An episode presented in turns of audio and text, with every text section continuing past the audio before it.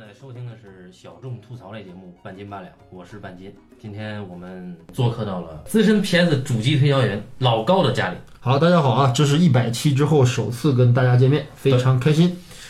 老高又有什么选题想聊呢？呃，其实严格来讲是一部推理电影。嗯，然后呢，最近呢，正好呢，这个我们内地刚刚根据这个文本拍了一部新的作品，然后这部作品就是由我们的乖乖虎苏有朋啊，苏有朋导演新作啊《嫌疑人 X 的现身》。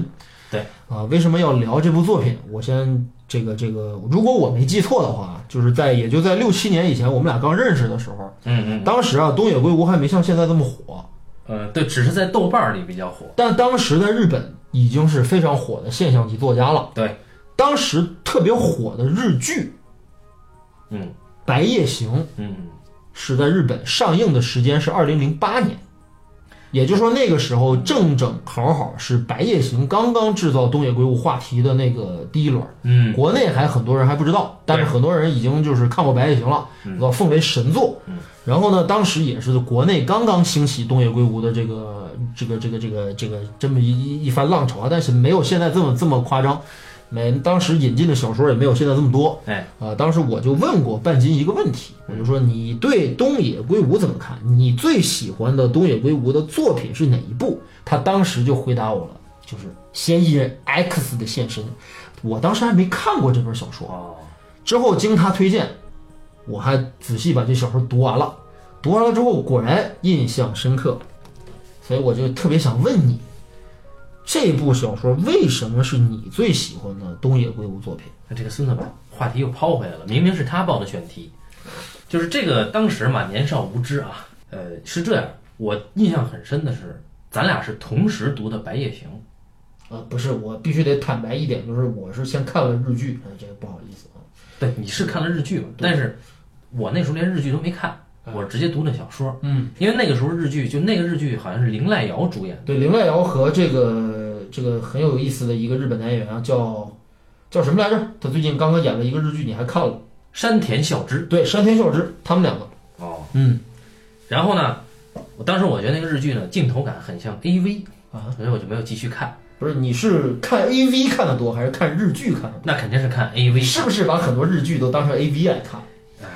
也还没有到那个程度啊。其实我跟大家透露一下，我是把很多 AV 当成日剧来看的。 对嗯，我们接着说回到这个嫌疑人 X 的现身啊。对然后当时我们差看大概也差不多就是同时看的《白夜行》这个小说。嗯，然后我是觉得，呃，那个时候咱俩还聊过，我是觉得《白夜行》呢，对于我来说我没法认同，就是我是觉得啊，这个男女之间的这种献身牺牺牲吧，男女之间这种牺牲，嗯，呃，挺凄美，但是呢，对于我来说，我觉得他没有做到一个推理小说，就是我心目中标准推理小说应该达到的那个高度。 OK，是一个我被过们誉的先略过白夜行的话题，因为然后我们呢之后以后再再就着这个话题再往下说啊。对今天我们聊的不是这个事儿我啊，知道。然后你就问我，你说那东野圭吾你最喜欢的是谁，对吧？我嗯说我说最喜欢哪本呢？我我说啊，那我现在看当当时目前看呢，我觉得 X 现身比较能打动我，就是说我认为他的情感和他那个社会感觉是真的。对结果没想到一晃六年过去了，嗯对，然后时至今日，你还是觉得这部小说是东野圭吾最高成就吗？还是嗯到今天还是还还是这样的。啊，然后，呃，最近也跟一些朋友聊过，他们都表示其实不能接受 X 现身里边的这个情感，嗯觉得很扭曲、很变态。嗯，那我们这个待会儿细细再说。对嗯那对，其实引起你报的这个选题的由头呢，其实是你当时跟我们提，你说国产翻拍了《嫌疑人 X 现身》，嗯但同时你其实已经看过了日本版的《嫌疑人 X 现身》电影对和韩国版的《嫌疑人 X 现身》电影。没错。其实今天这个话题就是根据这个事儿来的，就是这个《嫌疑人 X 现身》啊，作为东野圭吾最重要的一部作品啊，嗯，你要不要再介绍一下这本小说的基本情况吗？这个是这样啊我们其实先先需要聊一个很有趣的现象，这个东野圭吾的路线。这个我也是道听途说啊，我我没有并没有查到这个名词是真正存在的，但是我是记得印象中看见过这个名词，它指的是什么呢？啊就是东野圭吾在嫌疑人 X 现身之前，啊他曾经四次入围过直木奖，啊，好，OK，科普一下什么叫直木奖。 这个坑就是这样，越挖越大啊！这个直木奖呢，之前我跟八两其实聊过这个啊三浦子苑的作品的时候，大家大概跟大家呃是不是还要再科普一下三浦子苑是谁？三浦子苑知就识是一点个太多获得过直木奖的作 的作者，其实就是我们可以简单理解，日本的直木奖是一个他们本土的一个非常重要的一个文学奖项。嗯，实际上是大众文学。哦直木奖是为了纪念这个直木三十五，当时是这个菊池宽，就是《文艺春秋》的创办人，嗯，这哥们儿为了纪念他的哥们儿叫哦直木三十五，出哦，钱说我办一个直木奖。直木奖呢，每年颁发两次，从哪一年开始起颁的呢？呃，应该是从一九三五年，就是日本很早昭和十年，它很早和芥川奖是同时设立的。哦，获得过直木奖的啊日本的流行或者叫做畅销文学作品吧，对对对，它不一定都是推理类的小说吧？呃，不一定都是推理类小说。哦，什么都有啊，爱情小说、言情小说也可能得，对不对？对，因为大家知道推理小说在日本是非常畅销的一个小说种类，没错，对没错。所以它同时去得直木奖是很司空见惯的事儿。那这里边具有代表性的，显然就是嫌疑人 X 的现身，他是得过直木奖的。哦，然后还有这个之前我们曾经间接提过宫部美雪老师的《理由》，嗯啊，是一个纯社会派的。那这社会派我们再待会儿再聊哈。好的，是一个纯社会派的推理小说。然后还有我个人最喜欢的推理日本推理小说之一，叫做《恐怖分子的阳伞》啊，这个也是我强推给你们要看。好，大家也这个半斤推给了我，也是同时推给大家，啊大家一回去也要买书啊，对吧？啊，对对对对对，啊，那么从成就上来说，就从东野圭吾的个人成就来说的话，是不是可以说这部作品也是他个人生涯的最高成就？除了刚才说的直木奖以外，他还得了日本有那个小说榜推理小说榜，嗯，其中有一个叫《这本小说了不起》啊，第一名；第二个叫本格推理小说 Top Ten 第一名；第三个叫周刊文艺推理小说 Top Ten 第一名。嗯啊，然后他还他还拿了本格推理小说大奖，啊，当然这里边呢最具含金量的这个奖项显然是直木奖嘛，嗯对吧？那那这里边就牵扯说回到刚才我跟老高说，我说有一个所谓的东野圭吾路线，嗯什么叫东野圭吾路线呢？就是东野圭吾在嫌疑人 X 的现身之前，他曾经四次入围直木奖的决选。什么是决选？嗯决选是最后我从四五个所有评委都认可的人里边选出唯一的一到两个获得直木奖的作品。奥斯卡奖五个最佳影片提名，对，选一个来，啊，也就他入围了四回了，一次都没拿，所以他是四次的陪跑。这叫东野圭吾路线。对对对对，那你说这个东野圭吾路线是能证明东野圭吾牛逼呢，还是能证明他傻逼呢？这个都不好说。哦那你说村上春树连续陪跑了多少年的诺贝尔文学奖是吧？好吧，哎，那么这个能简单的介绍一下他之前入围的你压死那么多问题。啊？好好好好，之前都入围的作品，显然就有咱们两个一直都最开始聊的《白夜行》，嗯，白夜行在嫌疑人 X 现身的之前创作的《对，哦还有我比较喜欢的一个作品叫《暗恋》，暗恋》啊，不对，应该叫单恋。哦，就这个这个说法，日文它叫单恋，但实际上翻译过来，理论上讲应该叫暗恋。明白明白，嗯，然后还有信，信哎，手指嘛，就是对啊手指啊，然后还有幻夜，幻夜就是《白夜行》的所谓的姊妹篇嘛。好，今天我们还是集中在这个嫌疑人 X 的现身啊，对吧？就是属于白金的大 IP，哎，对对吧？对对，这样一块大金字招牌的话，那肯定成为了这个影视改编的重头作品。嗯，所以说，这部作品能够在中日韩三国同时出现三个版本，也是毫不意外的事情啊。对，呃东野圭吾本人肯定也非常得益于这部作品。所以今天其实我们还是，呃，想聊一下根据这一个文本改编出来的这三部电影的一些话题。我们都算大半个从业者。那么在我们中国从业呢，就不可避免的，其实会现在会遇到一个非常热的问题，也是话题，嗯就是 IP 改编。嗯，IP 改编所以就是你对于一本小说或者一个原创的漫画啊，啊，或者是一个已经非常成熟的、有诸多粉丝和话题度的一个作品，你要把它搬上银幕，不管是改编成电影还是电视剧，或者是网剧，你要怎么去操作这个东西，尤其是对于小说，大家都清楚，小说和影视是完全不同的两个媒介。对，对，那小说能有很大的影响力，不代表它翻拍过来以后就会成功，好，对吧？所以我们其实今天要聊一聊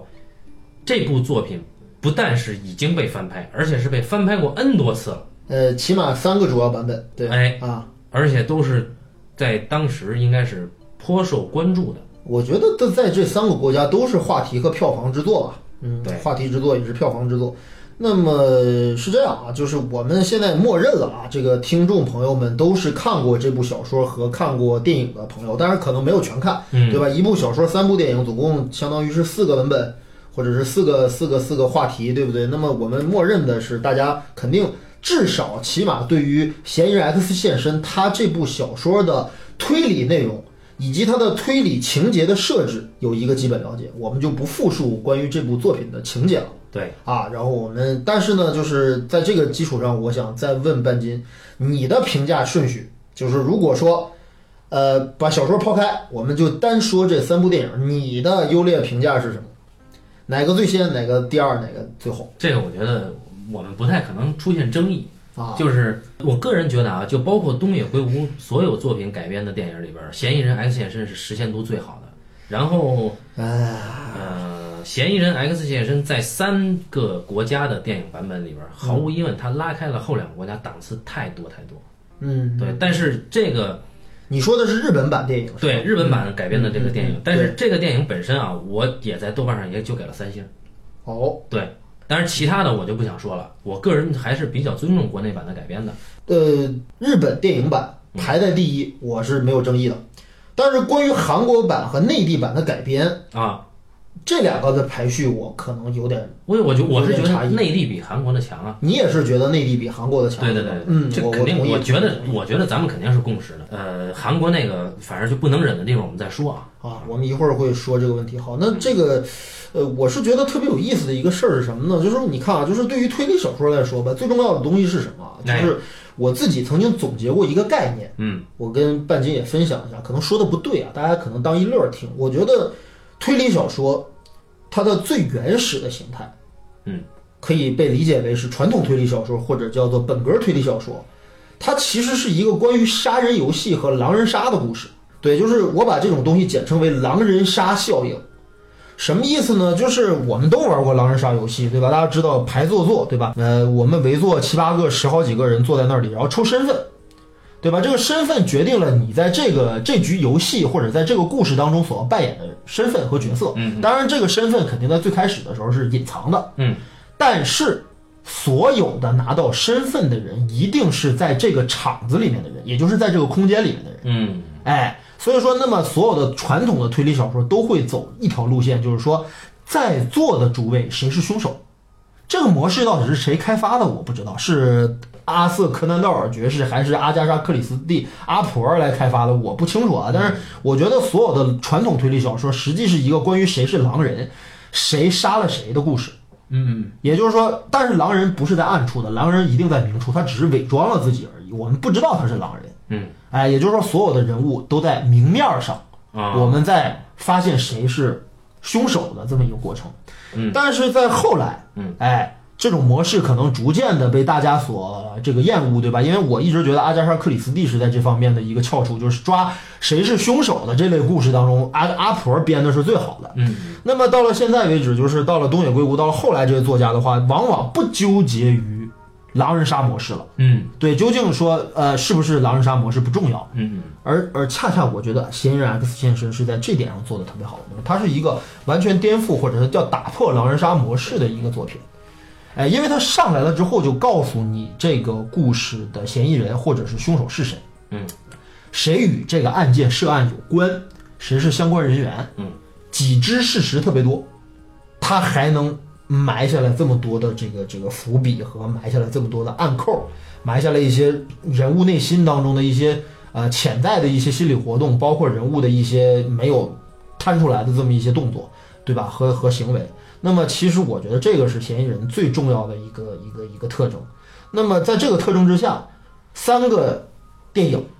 肯定不能动这个，因为这是这个小说最核心的东西。对，哎，这个东西要动了的话，那就不叫嫌疑人 X 现身，叫什么嫌疑人 X、Y、Z 什么 A、B、C 都无所谓了，嗯，对吧？这个是肯定是这个小说最重要的东西。但是我觉得最有意思的就是在这儿，就是你想想，连这个文本当中这么核心的东西都不能动的情况下，这三个版本居然给我的观赏感觉完全不一样。嗯嗯哎，给我的呃这个触动也完全不一样。然后我觉得这个是我们今天想聊到的最最重要的一个东西，就是为什么在这么多只有一些细微的，甚至是一些很不伤害或者是不动摇这个作品本身的一些大结构的一些东西上，它产生了不同的观赏感受嗯，我觉得我们再做个限定哈，啊。就是在我看来，这三个就这三个版本，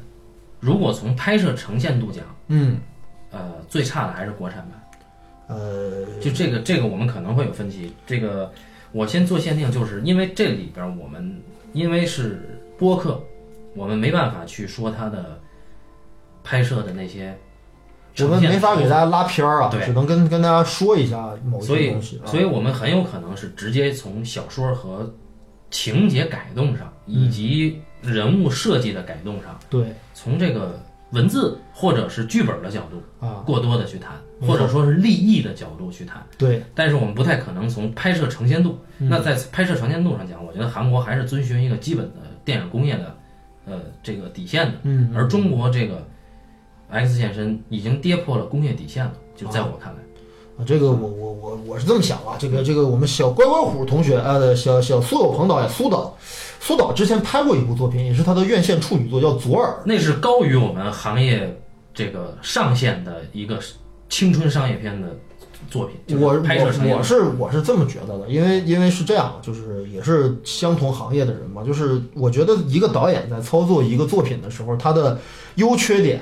过普通观众可能感受不深，但是我们感受是非常深刻的，嗯就是这个导演的短板在哪里，这个导演在哪些方面的这个这个职业素养是够够硬的，或者说是及格的，但在哪些方面的素养是不够的？我觉得这个国产版其实能够表现出，当然啊，我们知道苏导是有进步的，不过这个进步呢，也仍然没能弥补得了他的一些短板。哎，我们是这个这个是这样，就是我我觉得我们是一个一个说呢，还是掺在一块儿这么说咱们啊啊掺一块儿说，掺一块儿说然后在死之前呢，啊？我要接着你刚才说的，就是你对，你因为你要聊嫌疑人 X 现身呢，其实你刚才简单说了一下他在推理小说里的一个简单的一个变迁，嗯就是因为你你以狼人杀引入，其实很有趣。啊那从概念上讲呢，推理小说现在被粗暴的分为几类，就是所谓的本格派推理和社会派推理。啊。但是这个呢，其实是日本语境的，对，不是本日格本语境的本成格成本长身不就是个日语词汇吗？对啊就是本格，它在日语里边讲的是原汁儿原味儿的，啊，或者是呃正宗的、正呃不是正宗，正宗不是这个，传统的，也不是，就是原汁原味儿。就那意思就是我这个就叫推理，嗯，不是这个的，那它就可能不叫推理，它就有没错，掺杂了一些，比如说原来我们这个北京烤鸭应该是什么样的，现在可能会烤鸭里边可能会搁一些蓝莓酱啊，那边烤鸭搁一些芥末酱啊，对，喜不喜欢吃那是你的事儿，哎但是我反正我这么干了，对啊，所以本格派呢是日本认为推理小说经典推理小说本来就应该有的元素，举几个代表人物比和如代说表你刚才说的阿婆，啊，以及柯南道尔笔下的福尔摩斯。也就是说阿婆和福尔摩斯，也就是柯南道尔他们笔下的他们的作品，嗯，被日本的这种分类方式分为本格派，对，可以对吧说，也可以说，因为本格派它是后于这两个作者产生的那肯定啊，称对啊呼嘛，是先有作品后有归类嘛，对的啊，。但是呢，本格派的特点是，我是重逻辑、嗯，重轨迹，啊，重手法、重布局，重布局，对，啊然后重智力游戏，谁是凶手嘛，就跟我们玩狼人杀一样嘛，所以我哎提出狼人杀狼人杀原规则嘛。然后对啊它的最终的指向都是我要破解你是怎么杀的，或者我要破解谁是凶手？嗯谁是凶手，他是以什么手段杀的，他为什么要杀？通常讲这三个就是嫌疑人、犯罪动机和犯罪手法。没错，那么这三点其中，除了犯罪动机之外，嗯那两点是本格推理最重要的两点，啊，就是犯罪手法你是怎么杀的呀？你是什么手法？这个通常在日本被誉为诡计。啊，比如说最常见的密室杀人事件，对，哎在一个高速行驶的火车上，所有的乘客都在一间车厢里面，但是谁也出不去，谁也上不来，就在这个环境当中死了一个人，谁干的？哎，而且它不是自杀啊，这是谁嗯干？谁的？干？对啊，这是那非常标准的本格结构啊。我们大家从小被荼毒的一个 TV 版动画叫柯南，哎名侦探柯南，名侦工探藤新一《柯南》，啊那么《名侦探柯南》就是本格派的典型的幼稚代表，啊，注重的都是轨迹，就是我怎么杀的，嗯一切都是手法的破解以及真凶的破解。嗯啊，那对，因为柯南毕竟是一个少年漫画，对吧？对它里面虽然有凶杀阴谋，但是它不可能把人性的扭曲，或者说是那种，呃，特特别成人世界的一些情情感或者一些命题给加进去。但是看起来为什么小孩子觉得好看呢？因为是像智力游戏题一样嘛，到底谁干的，谁是凶手这种故事，小我们从小就喜欢嘛。他对吧啊为为什么叫江户川柯南呢？也是为了向日本的推理只嗯是小，两个人啊，江户川乱步和阿瑟柯南道尔啊哎加在一块儿的名字，也是向日本的侦探推理小说之父江户川乱步没致错哦敬。。好然后这哥们儿死了以后呢，啊，还有江户川乱步奖我是想问你，你觉得以你的标准啊，啊，嫌疑人 X 的现身属于本格小说吗？哎，这个就是接下来要聊的啊，本格派推。脱离推理小说吗？这个是我为什么相对喜欢这个作品呢？因为我认为它是有社会派的元素在的。那什么是社会派呢？在日本二战后，日本作为美国占领地，啊，它兴起了一类区别于古典推理或者叫做经典推理的一种创作手法，叫做社会派。这是干嘛的呢？它是轨迹的破解和真凶的识别。除了这些之外，它更注重的是为什么？犯罪动机，对，那么犯罪动机，你要拷问一个人的犯罪动机，不可避免的一定会要明白，这个人在社会里有什么遭遇，嗯，是什么样的家庭，什么样的人际关系，什么样的社会背景造就了这个凶手以及他的犯罪行为。嗯，啊，那这里边儿就会谈到我个人最喜欢的日本推理小说家，叫做松本清张哦，啊。那么他的杀气、点与线、零的焦点嗯这些东西都是典型的社会派作品。嗯，那另外一个像森村诚一的啊，我个人比较喜欢《青春的证明》，嗯，那也是典型的社会派。那嗯人性人性的这个名字，在中国七八十年代的时候大火的时候，那也是一个很代表性的一个社会派作品啊。对，就今天就是 IP 翻拍，对吧？啊哎对对那对对那个嗯呃，从这个举个例子嘛，就如果说《青春的证明》是社会派的话，那它社会在哪儿呢？嗯，青春的证明》它讲的是日本，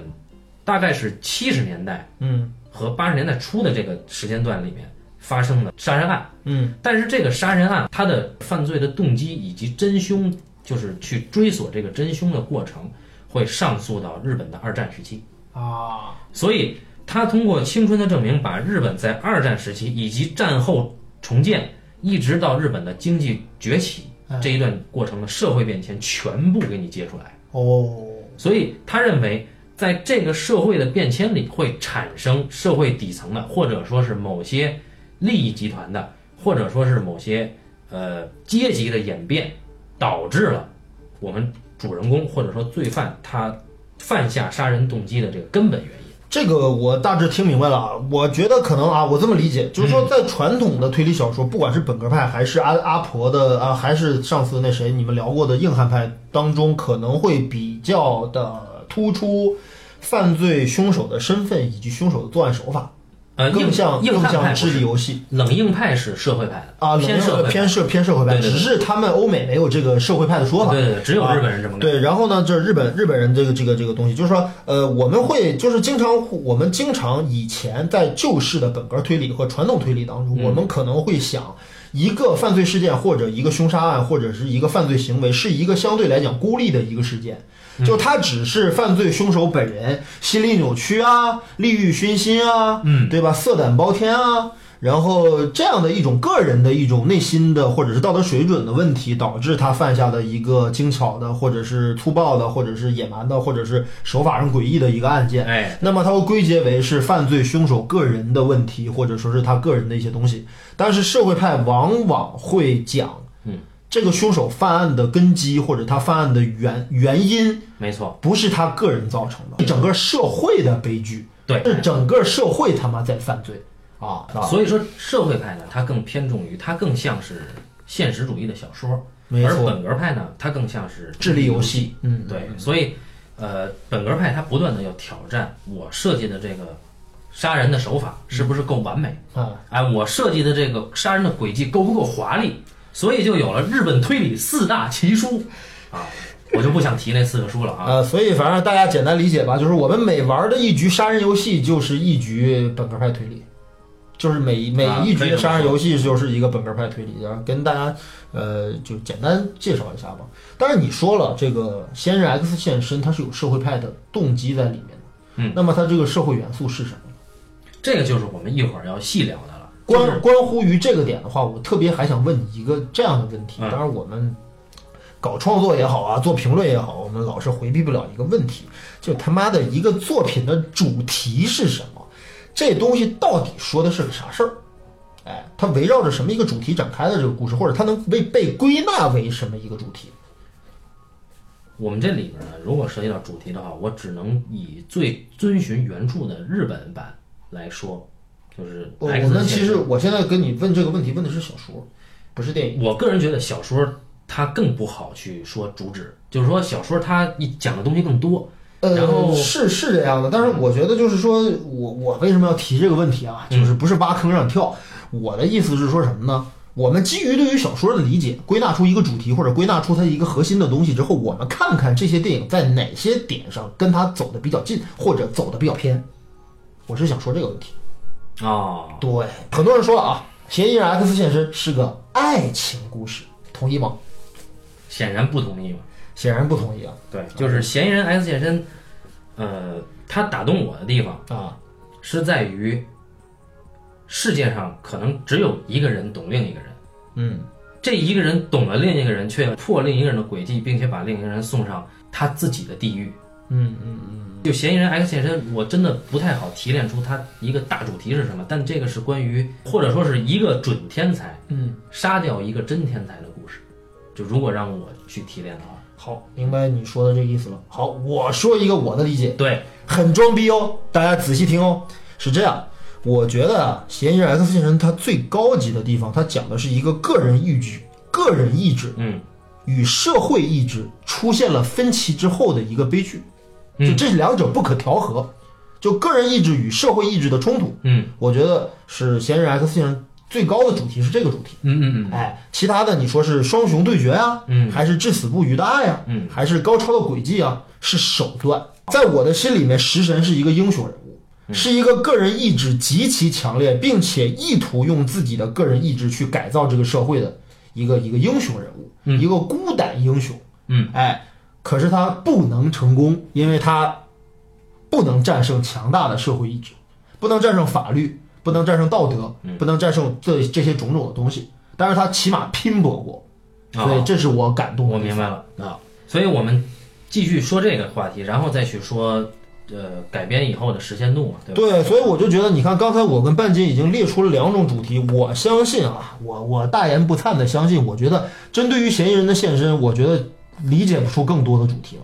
呃，我哎们接着说，就是刚才这个啊，当然，还有人说是爱情主题啊，这个这个也算一种主题。好，三大主题对吧？关于对决，关于个人意志与社会意志，关于至死不渝的爱情。我我在想，我啊那个、我那个是我说出来的是，并不是强调他对决，明白明白。我强调的是，一个准天才毁掉一个真天才是什么意思？就是准天才，他是代表了你刚才说的那些东西，社会意志，对，哎，然后真天才呢，他是代表了你刚才说的个人意志。所以最后我们看到这个悲剧，实际上是人最后没有战胜这个社会伦理规则对，的一个下场。没错。那么这里边不可避免的，嗯，大家都会认为食神是这里面的主角嘛，这是显然的了。因为如果我没记错的话，小说的开场段落是想讲是以食神的视点开场，哎，这就是区别了。这就是跟日本版的区别了。对，这就是三个版本，它都有这个细微的差别。那么我呃，们就这个细微的差别，我觉得是对于作品最重要的一种理解，以及它实现出来的一个差异。对就是因为每个创作者的理解不同，把一个故事能改的看似差不多，可是实际本质却面目全非的原因是这个所以啊，啊。我们两个理解的这个所谓的主题啊，如果非要有主题的话，我们两个理解主题其实是一回事儿。儿然后他老高的你是概括从人物的角度去，哎，对对对，哎老高概括对是对对高度凝练的。嗯那么，所以我们必须要先定这个主角儿是谁，是怎么出来的，从人物的角度去进入。那么这就涉及到三个版本改编的第一个区别，就是视角的不同。嗯，那么首先，刚才老高已经说了，原著嫌疑人 X 现身第一章是以食神日常生活的一天开始。没错。我当时第一次看小说的时候，我说这他妈这这这这这是这开场好无聊啊！哎，没死人，没这么讲了一个他妈教数学的一个二逼，我操，一个宅男，我操，起来他妈洗漱吃饭，我操，呆板机械的这个行动啊，嗯以他的视点，把整个就是他一天里边接触到的、看到的所有的社会的真状，全部给你交代出来。所以，嫌疑人 X 现身，它区别于东野圭吾自己过去的本格派著名作品《放学后》很大的区别，嗯就是放学后第一句话：“我是一个高中老师，嗯我发现有人要杀我，嗯，我操！”这一下儿你肯定要看就了是主对第一人称视点哈，对对对我觉得有人要杀我，对啊操，这就很吸引人啊，啊。对，那你看看这个，对吧？呃，一个平凡的中学数学老师的日常啊，哎，这个这那这个故事能产生什么东西呢？这就是区别了。呃，日本版啊，我嗯必须得跟大家讲一下，大家看过日本版的人知道，日本版的开场是我们帅逼的这个帅成渣的福山雅治大叔他的一次科学实验，呃，对，一他的次破解了对一个犯罪轨迹。对一个破解了一个犯罪轨迹。那么为什么我要我要跟大家说一下，为什么日本版会用这个开场啊？其实我相信很多看过日本版的人也对这个开场有点儿质疑，就是说实际上啊，就是在东野圭吾大大火了之后。其实就跟我们所有的牛逼的作家和原创作家火了之后，他们会陷入到一个这个这个商业模式的这个这个对这个把它绑架的这个过程当中去。大家觉得说你你小说写的这么好，就这种他妈的这种犯罪故事啊，嗯写的这么漂亮，你能不能写个电视剧或者写个电影啥的，就向他约稿？所以东野圭吾就在零六年还是在零四年，对具体日期我记不得了，就开启了一个关于叫《神探伽利略》系列的这么一个电视剧集的创作。这个电视剧集本身没有依托于完全依托于他之前的小说作为篮板，很多东西都是原创出来的。嗯，就是新写出来的故事。嗯，然后呢，那么嫌疑人 X 现身等于其实是在他做这套剧集之前就问世的一个作品，里面写了两个人物，一个就是食神，一个就是汤川。汤川在嫌疑人 X 现身的小说里面，充其量就是个男二号。嗯，对吧？但是由于汤川学这个人有意思，被这个 IP 的这个这个这个被资本看好了，觉得说这个人物可以做出大侦探 Holmes 这样的特质的这种人物，所以说就给他单独拎出来了一个系列。哎，那么我们现在所看到的日本版《嫌疑人 X 现身》，其实他妈的是这个日剧《神探伽利略》的剧场版的一章哎，相当于这个 IP 的一个衍生品。对哎，它不是失去了它原著的一个独立的这么一个一个特质在里面。那你既然写大侦探的故事，那你不能上来了之后是不是大侦探嘛，对嗯吧？所以他妈上来了之后变成了汤川学的试点。所以这个是一个商业妥协啊。那个我们在百度上可以搜到，二零一六年中国作家富豪榜单里面有外国作家富豪榜，东野圭吾以高版税排在外国作家富豪榜第二位。这钱挣到位喽。那么刚才老高说的所谓的神探伽利略呢，呃，日本呢一向都有这个推理剧场。呃什么是推理剧场呢？就是推理剧啊，就是 TV 版的推理故事。就是真人版的柯南， 哎，对对对，比如说这个曾经的古田任三郎嘛，古田任三郎。啊比如说古田任三郎，那么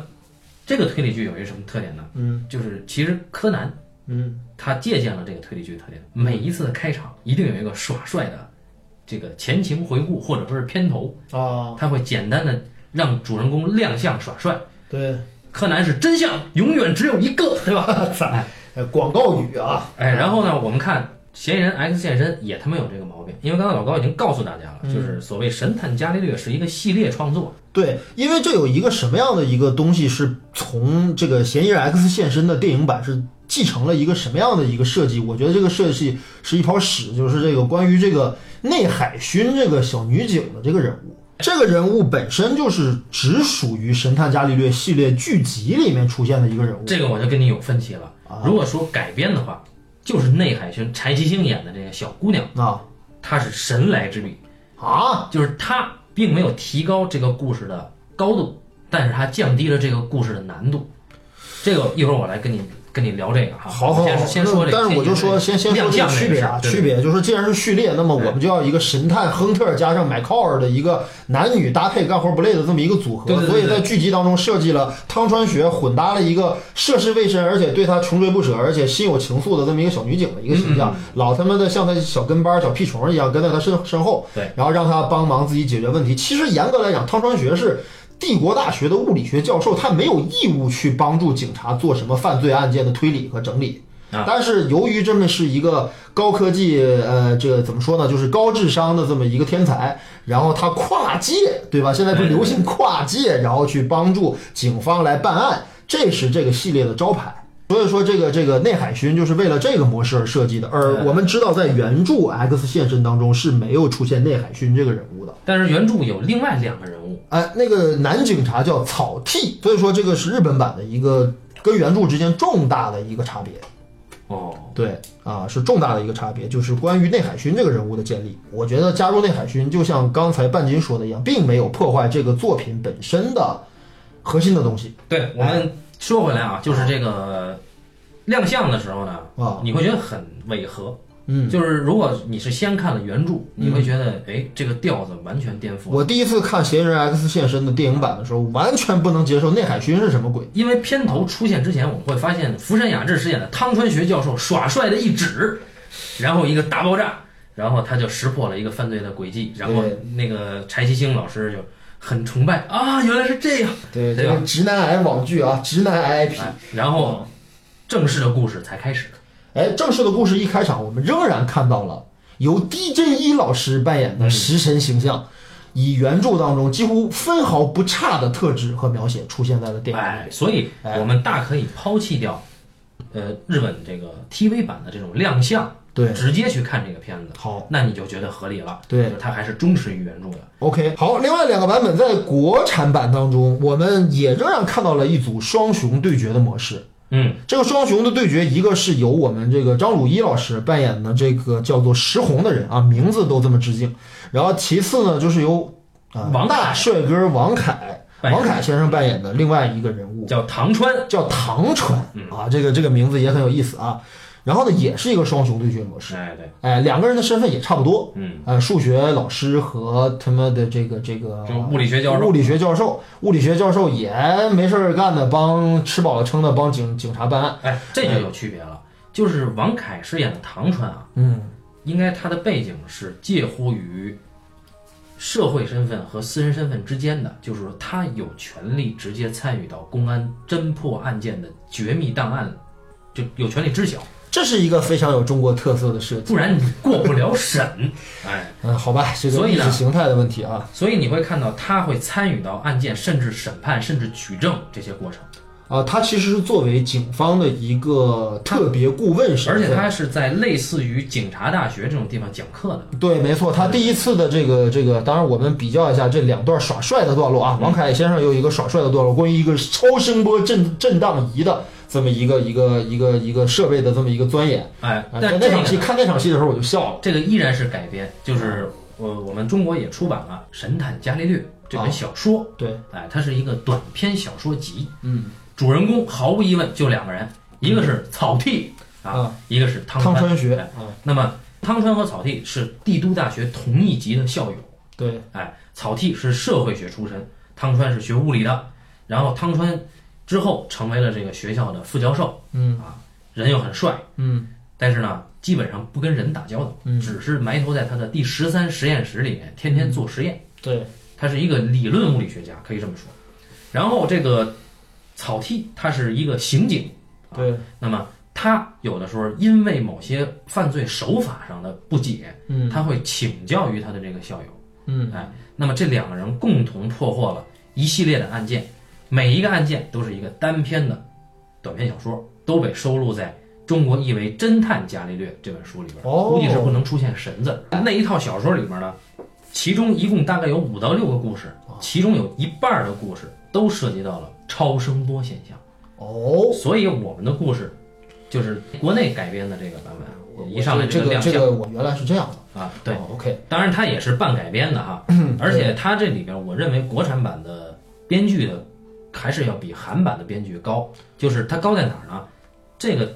超声波震荡仪在这个故事里面后来又出现了一次，嗯，哎，也就是又一次用用过了，就这是个就没石白红设计。啊，对，要要用这我个们后面再说这个事儿啊、就是我们说，其实如果要是对于原作的这个忠实程度来说的话，国产版的这个改编上是没出格的，嗯对吧？但是我想说的是，韩国版嗯是一个神一样的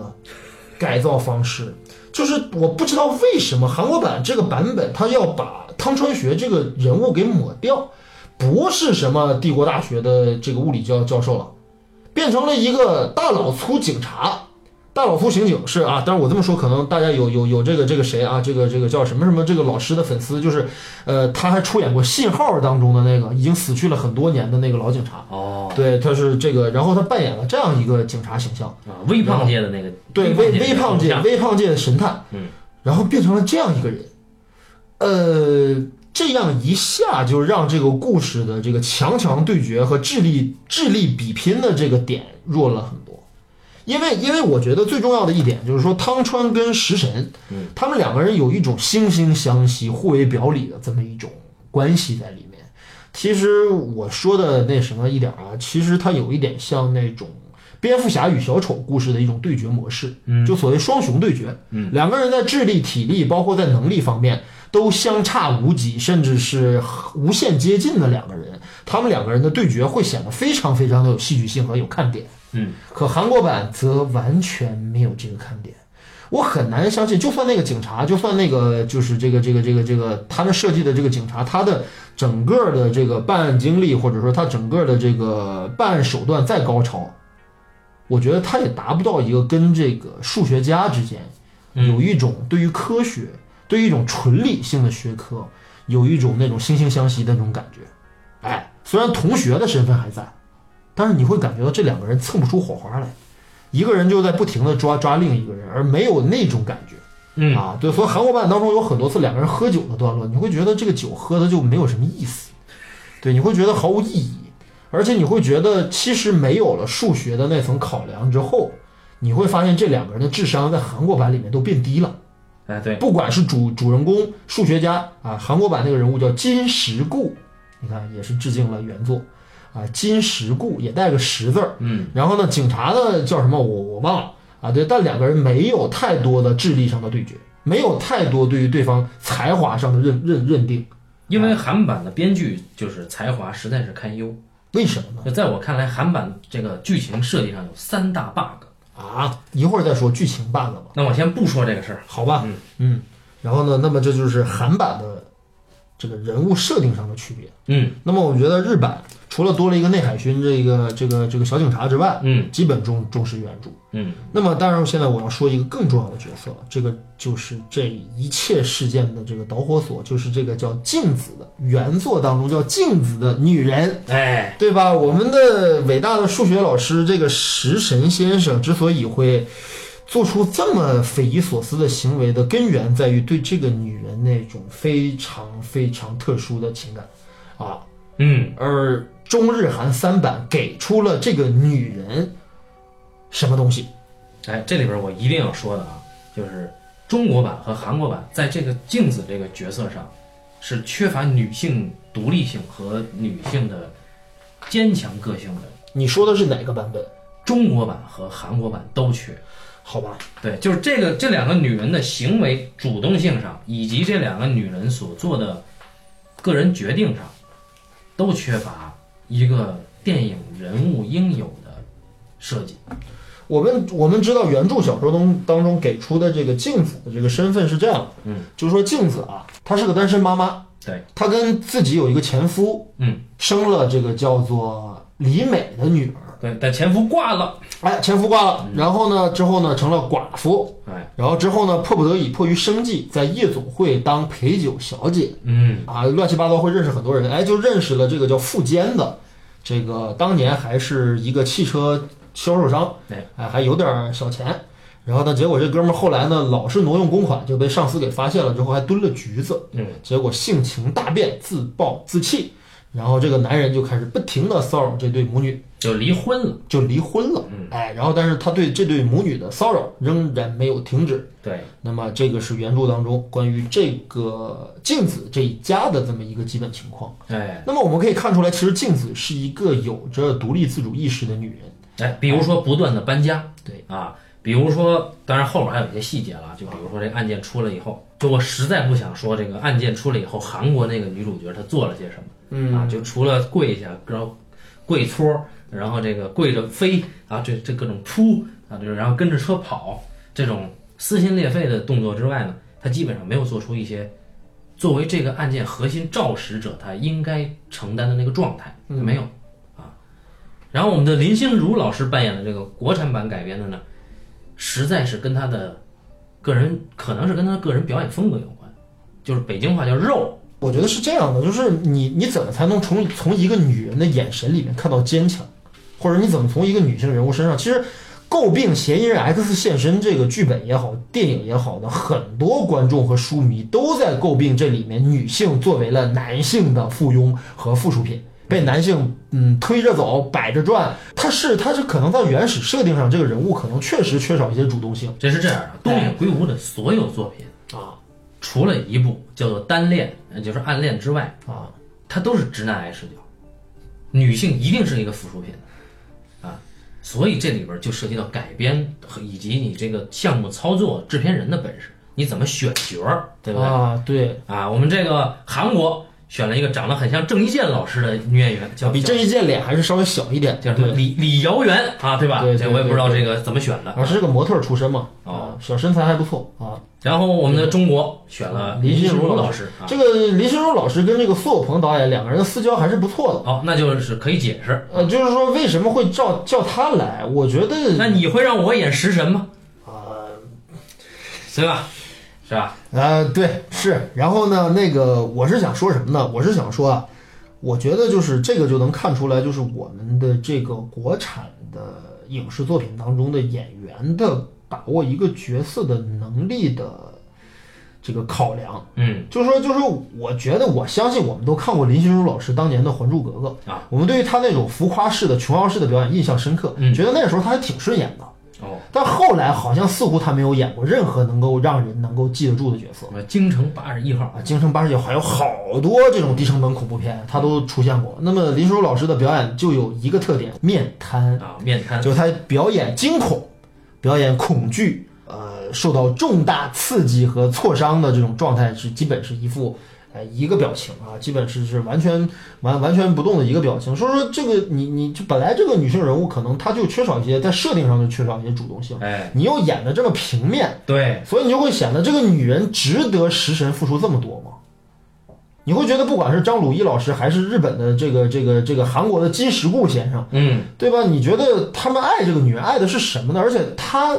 又凭什么能影响这个这个人做出这样的决定呢？对呀、对啊呀、更何况韩国版还有一个其他译名叫做《完美的爱情》，而且韩国版还有一个特别有意思的设定，嗯，韩国版里面这个镜子啊，我们就假只代指镜子啊，啊，她跟李美之间不是母女关 系，哎，对，是他妈的小姨和侄女儿，不是对这这是什么鬼？这我这我我百思不得其解，就是难道说韩国的电影审查制度对于弑父这个事情，而且也不是亲生父亲，对对于弑父这个事情，难道有有考量吗？还他是可怎么能没样有篇幅去交代，就是那个是他前夫的孩子。啊？在日本版里面确实有一个稍微复杂一点的前世，哎，对，啊，就是李美不是富坚的亲生女儿，嗯，所以富坚才会在来到他们家，呃，施暴的时候有那么多侮辱性的言语和动作施加在李美身上。如果这是亲生父亲这样做是不合适和不合理的，对对。但是韩国版为了避免这个问题改，我觉得改的有点偏了。就是如果说这个母亲，我觉得啊，镜子对于食神的这个这个这个这个保护他的请求，之所以能够答应、能够同意，或者说能够在那时候慌不择路，对吧？饥不择食的去答应他的这个这个保护的最主要原因，是为了保全自己的女儿。就是外甥女儿，你觉得差了点儿。对外甥女儿这个保全的这个动机，我觉得显然不够啊。好，那我们说回到选角儿，啊日本版最成功的选角，嗯，显然不是低真一和福山雅治。啊！在我看来啊，就是最成功的，就这所有角色里，我觉得狄真一很成功对，起码这三个版本的食神，你这么比当然是，但是我说在这个电影它改就是操作上，嗯，它选角儿在视觉上，你一眼看你就能信这个故事的原因，是因为他选了一个嘖太出色的女演员。松雪太子老师，嘿呦，这哎呦是什么意哎这个思？松雪太子老师是之前，呃，我们聊过《母亲》这个日剧，它的女主角就是松雪太子，嗯，这是能够在我喜欢的日本女优里面啊、日本女演员里面，呃，排在前十位的。呃，松雪太子老师面部并没有那么精致，感觉他呃很苍白，对，很苍白，很瘦弱。但是它能引起你最原始的同情。哎呀，好吧，然所后以就是面对这样一个女儿，而且我觉得吧，这个这个日本版在处理这个关于这个这个镜子第一次出现的地地方，与中韩两版有不同。呃，在日本版里面，第一次出现这个镜子是在镜子所工作的那个便利店里，哎，那是这个人物第一次出现。他在便利店里打工，嗯她是一个忍辱负重的母亲，但是她仍然穿着非常光鲜、漂亮、颜色呃亮丽的服装，就是黄在色位工作服。对黄色工作服，但是拍出来很美的，对呀、拍出来很阳光的，啊，能够照亮一个宅男的内心的，就是你你你你成天宅在一个阴暗的这个小角落里面，突然看到这么样一个女人，你是会被照亮一下的。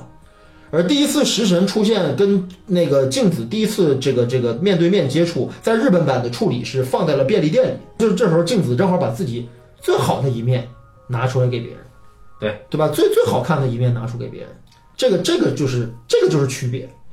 而中国版最开始之后，最开始的时候，林时柱老师出现的极其随意，用了一组平行蒙太奇，嗯是食神的空间和镜子他们家的空间被对剪在了一起。嗯，就这个女人出现的，就是大家知道中国的这个这个这个场景啊，就是我们的能选到的一些拍摄的场景，呃，实在不足以能够凸显出一个女人的美好的特质，对吧？就是说，你可以说她这个这个这个是个家庭主妇，但是她是有着她独特的魅力的，而这个魅力，我觉得在中国版当中完全看不到啊。呃，除了林心如老师的表演之外，我觉得在拍法上、在结构设计上也有很大的问题。就开场的时候让女神出现的太随意了。嗯，哎，在韩国版当中也是有点随意了，但是是第一次金石部走在走廊里面看到了那对应该是姨侄啊，对吧？是这个这个侄女儿和小姨的这样的这个这个嬉戏和打闹，对吧？看到了这这对这对这对人，啊然后对所以说就出现的太随意。但是韩国呢，它在光线和这个小盆栽这个处理上呢，做了一些功夫，对，要比中国的拍摄讲究。还有一个细节我想提一下，在日本版里面，狄真一老师早上起来拎着东西，打扮的这个邋里邋遢，对吧？嗯，呃，然后他们走到了镜子他们家门前的时候嗯，轻轻地扶正了镜子他们家花盆里面的一个事物，这是一个小鸟嗯，他把这个小鸟倒掉的小鸟从花盆里扶起来，这细节很重要。在没有见到人的时候，就给了人物这样一个动作。嗯，就是一个很很很细微的一个提示，但你就是这种就是叫润物细无声嘛，就是你把很多东西处理的那么直接，面对面一看，哎呀，好心动，好喜欢，不如先垫这么一小笔，然后再在便利店里面看到这样的一个女人，哎，我觉得这所以个区别很大。所以再说回到选角嘛，啊哎就是松雪太子老师呢，你看他、看他一眼，你就可以相信食神愿意为他付出自己的生命。我相信你也愿意，呃，也许是这样啊，也许但但是这是样我信，反正对这话我会告诉你老婆。啊，然后这个对这个松雪太子老师，我想跟大家透露的就是，半斤先生的夫人与松雪太子老师长得完全不像。好，然后我们再说松雪太子老师呢，嗯，她她这个脸和她的气质，一看就是一个忍辱负重、有故事的女人。嗯她所扮演的角色也是，嗯日本有着一批太独特的一批气质的演员，嗯哎，他们太适合某一类型的角色，嗯，包括狄仁一老师。狄仁一老师原来演的是很多都是那种搞笑的日式无厘头的那是那种二逼青年，对对吧？大家觉得很搞笑，但是在《嫌疑人 X 现身》当中，他实在是太有魅力了，他实在是很棒啊！他的很多状态都让我特别相信这个食神这个人物是真的是呃能够跟这个这个这个这个汤川一较高下的这么一个高人啊，对。我觉得日本版里面还是在选角上技高一筹啊，就是我觉得，当然中中韩两版也都完成的还可以。啊，还行还行，呃，你说除了张鲁一之外，国内还有谁能演食神？你还有其他的备选吗？呃，很难想。这是这样的啊，因为如果说你要问我一一上来没有这个影片翻拍的话，嗯你问我谁去演食神，我我也想不到任何人。嗯但是我很服的是，张鲁一确实做到哦，了啊！就我也想不到张鲁一能演。我我是觉得就是这个这个这个原原作当中啊，其嗯实对于食神的外就是外貌描写，其实有一些，有对，它比这个现在这三个版本里面呈现出来的样子还颓废，都猥琐，还要猥琐，它它驼背。他还是个他胖子。谢顶，嗯，他肥胖，对，我操，这人物太恶心了。但是问题是什么呢？这这三个三个版本当中呢，我们必须得给得给这个主人公一定的他从外形上的一点儿魅力出来。嗯张鲁一其实是一个长得非常有特点的一个男演员，嗯对吧？他起码区别于我们中国的绝大多数影视剧当中去喜欢选择的那种小鲜肉型的，或者是性别不明的这种形象的男性，对吧？男性男性东西，他他他身上有有着比较重要的优越特质。而且相对，因为张鲁一老师他的文化水平呢，在中国男演员里边算高的没错，啊。那么他呢，演出来一个数学老师，对这个气质上，嗯呃，多多少少你是可以认可的。呃，其实，在若干年前，我是跟张鲁一老师有过一段时间的接触的。哦我们同时一起做过一个电影项目，哦，呃，我们的身份都是这个不是太重要的核心的身份。嗯呃，我是想跟大家透一个小八卦的，就是张鲁一老师平时的状态与他在银幕中呈现出来的完全不一样，哦，好吧？大家去自己去猜测了啊。然后呢，但是我我是想说的，就是说狄真一啊，他的这个反差其实很大，嗯，就他原来演了太多的搞笑的人物，哎，对，比如说我只是没有全力以赴这个父亲啊，我而且还有萨布萨布先生的若干个怪逼的作品，比如《对道信情缘》。嗯啊、比如说《疯狂的星期一》啊、比如说这个还有还有好几部啊，这个不多说了。我觉得食神这个人物啊，在韩国版和在中国版里面被张鲁一和另外韩国的那个演员啊叫柳承院吧，啊柳承院老师啊柳柳柳承院先生被被他们俩处理的过于的自卑，啊，对，就这这两个人，你感觉他就们很畏缩，对吧？对很畏缩，就他们不够勇敢。嗯他们不够对于自己的能力、对于自己的智慧有绝对的相信和控制能力。嗯，而 DJ 老师是三位当中最自信的。我不知道你你你有没有留意，就是他每次给这个镜子打完电话之后，他听到了镜子说 “OK，下一步我们这么做”，你之后接电话跟警察怎么说，嗯说电影票该怎么说，然后镜子说：“好好好，我我我听你的，我就这么干。”嗯，他眼神中流露出的那种自信和满足，而且他面对食神，也就是面对汤川的时候，是我明显感觉到在三个版本当中他是最自信对。然后相对的啊。呃，柳承范还是柳承院，我不记就得这了，柳成范型，就就是就是他其实更内敛一些，就他没的错表演其实比张鲁一就呃，从我看来我更喜欢，我个人更喜欢一些，就是呃柳他那个在韩国版里面给柳成范就给这个石金石固啊嗯加了一个小小爱好，嗯他是一个喜欢潜水的人，啊，对，这个动作一加进去的话，这人物就帅了一点点。他身材好，哎啊，哎对，身的紧身的潜水装，对吧？而且潜水是对人的这个体能考验比较大的一种运动。而且压力很大。对，没错，他既然有这么一个运动的话，就是这这是给人物增加魅力的点。对，我想说的是，就他表演的状态，柳承范他没有那么多的脸部表情，呃，苦逼脸嘛。呃，内地版有一场，他们他跟这个这个王凯啊，嗯去森林里面去徒步的那么一场戏，对，在那场戏当中，其实在原作当中那场戏是存在的。这个就是我一会儿要说的重大的这个视点觉表现这个点很重要，但是我现在只提一小点，啊，就是张鲁一啊，在那有一大段的这个独白是跟着王凯讲的，嗯他说你知道那种感觉吗？绝望的感觉，嗯你知道那有多绝望吗？这个人物在那一刻，嗯他的气势被汤川给压过来了，他畏惧了汤川对于他的威胁，他开始向汤川诉苦，嗯可是 DJ 一老师在全程永远是针尖儿对麦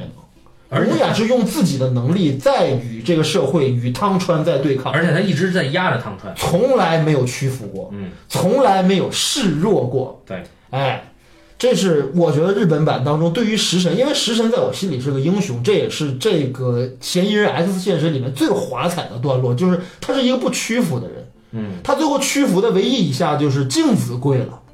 镜子屈服了，他才屈服。而什么警察、什么汤川，谁他妈都不好使，你知道吧？就是所以说，只有 DJ 一老师把这个东西给演出来了。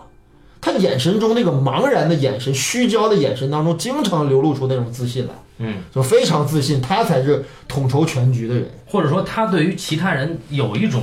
真正天才对于周围人的那种轻视感，没错，对就是你你看啊，就是同样一句重要的台词，食神对汤川说了：“你查吧，嗯你你随便查，但是你查出了真相，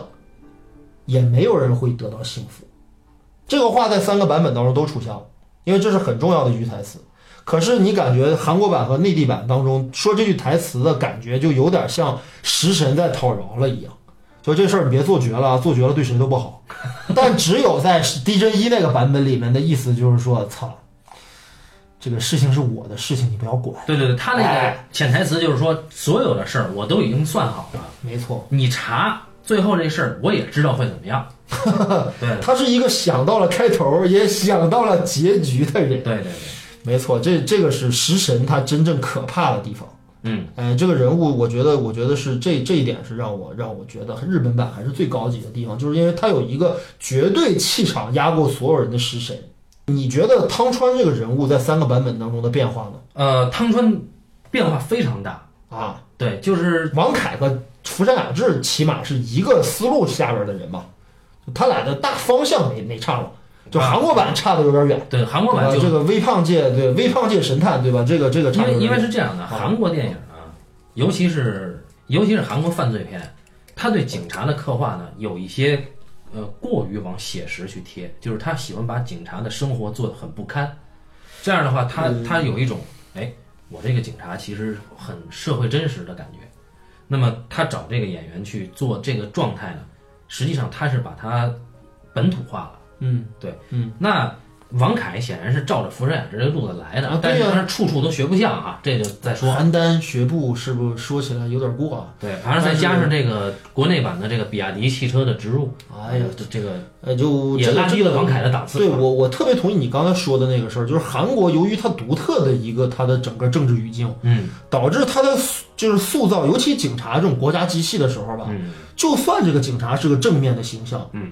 也都不会那么干净利落和那么都是满嘴脏话、大大咧咧、不修边幅，然后就都是这样的警察。从《杀人回忆》啊，从什么那家伙声音，就是你感觉韩国警察就真的很糙。你很少能看到像对像那个韩国有片叫《红字对，红字我看过，》，那个警察就比较高雅，就是由韩石圭老师扮演的那个哎听着警察古典音乐出场的那个装逼啊感。这个这个是非常少见的韩式警察，哎，绝大多数都是那个呃这个丙叔啊，就是这个《杀人回忆》里面的宋康昊老师的哎那个操性的，对，就那种那种韩国警察在韩国电影当中是大行其道，其实是受美国这个警匪片里面警察的影响。就是犯暴力警察嘛。对对对，对比如说但是吉恩哈克曼老师这一派，但但是我觉得，关于嫌疑人 X 现身的这对男一男二的对决，是一个情感的一个智力的较量。嗯，这个警察这么糙，我很难相信他跟金石固能打成个平手。所以说他是个本土化的嘛。所以韩国在去处理他们最后翻盘的时候，用了更 low 逼的手对法，，还有就是还降低了金石固这个人物的智商，极 low 无比那个。极 low。咱们对一会儿再说说这个，然后我们就说这个福山雅治呢，因为他确实是帅，但是福山雅治这个帅呢，他并不做作，他是个偶像嘛，对。嗯可是王凯呢，我个人不能把他认认同为他是偶像派的演员，就是他当然不是实力派演员，但是王凯，我觉得啊，就他以他的外表它达不到偶像的程度。在我看来啊，能够能够被称为偶像的话，嗯，那么这个人物他应该是缺少一些一些现实感的一个人物。但实际上，王凯他每一个表演的细节都体现了一种做作感，就是他其实是一个很现实的人物状态，但是他这这这个他问刻题意很规避这一点。我觉得你说这个特别有意思，就是一个偶像究竟是应该沾点些人气儿，还是完全应该一点人气儿没有？我觉得偶像是显然是不应该有的，就是就是如果就说像仙儿一样，像奥黛丽·赫本那样才是偶像吗？你比如说张国荣这样的，这确实不是我们生活中的，他能够被称为偶像。对，对，所以，呃，从福山雅治这一点上来讲，他在日本，呃，虽然到不了刚才张国荣这个层次哈，但是毕竟比王凯要强得多，所以他去演这个汤川学，也能算说得过去。而且本身，呃，《神探伽利略》这个 IP，嗯，汤川学也并没有被刻意的夸张为有多帅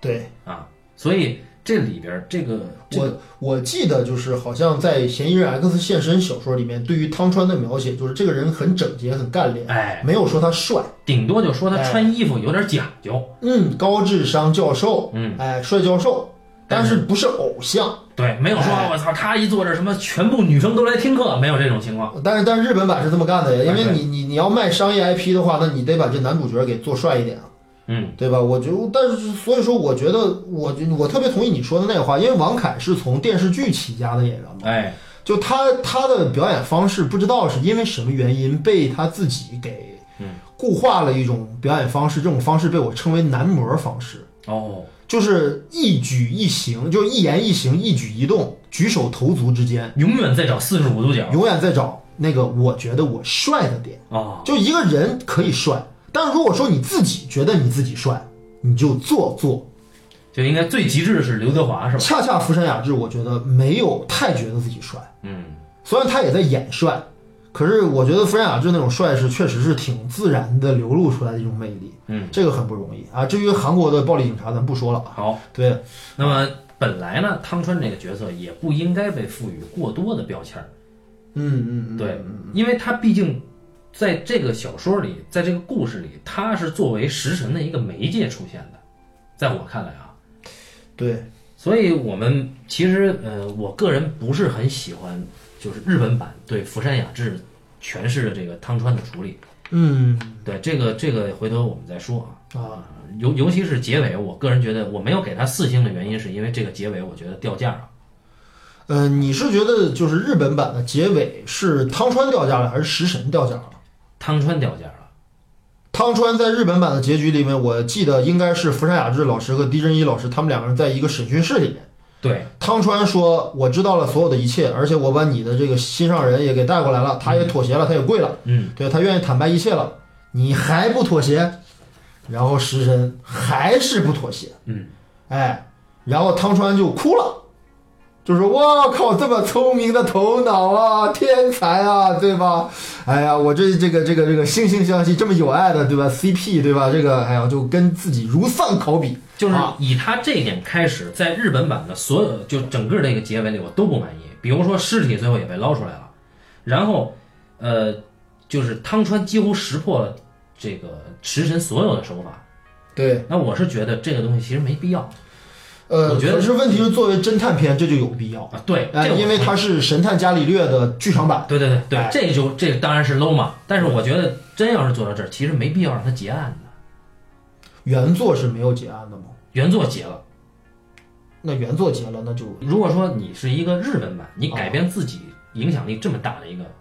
IP，嗯，你应该有所超越嘛。对，所以我我就觉得这个遗憾在这儿。没所以错。我觉得，我觉得可能整体上，一旦汤川跌了，食神也会多多少少被拉下一点。嗯，啊，反正后边再说啊。好，关于嫌疑人 X 现身呢，我们的话题比较多，那么这一期呢肯定是聊不完，所以我们下一期继续聊。那么感谢大家收听这一期的半斤八两啊，咱们下期再见。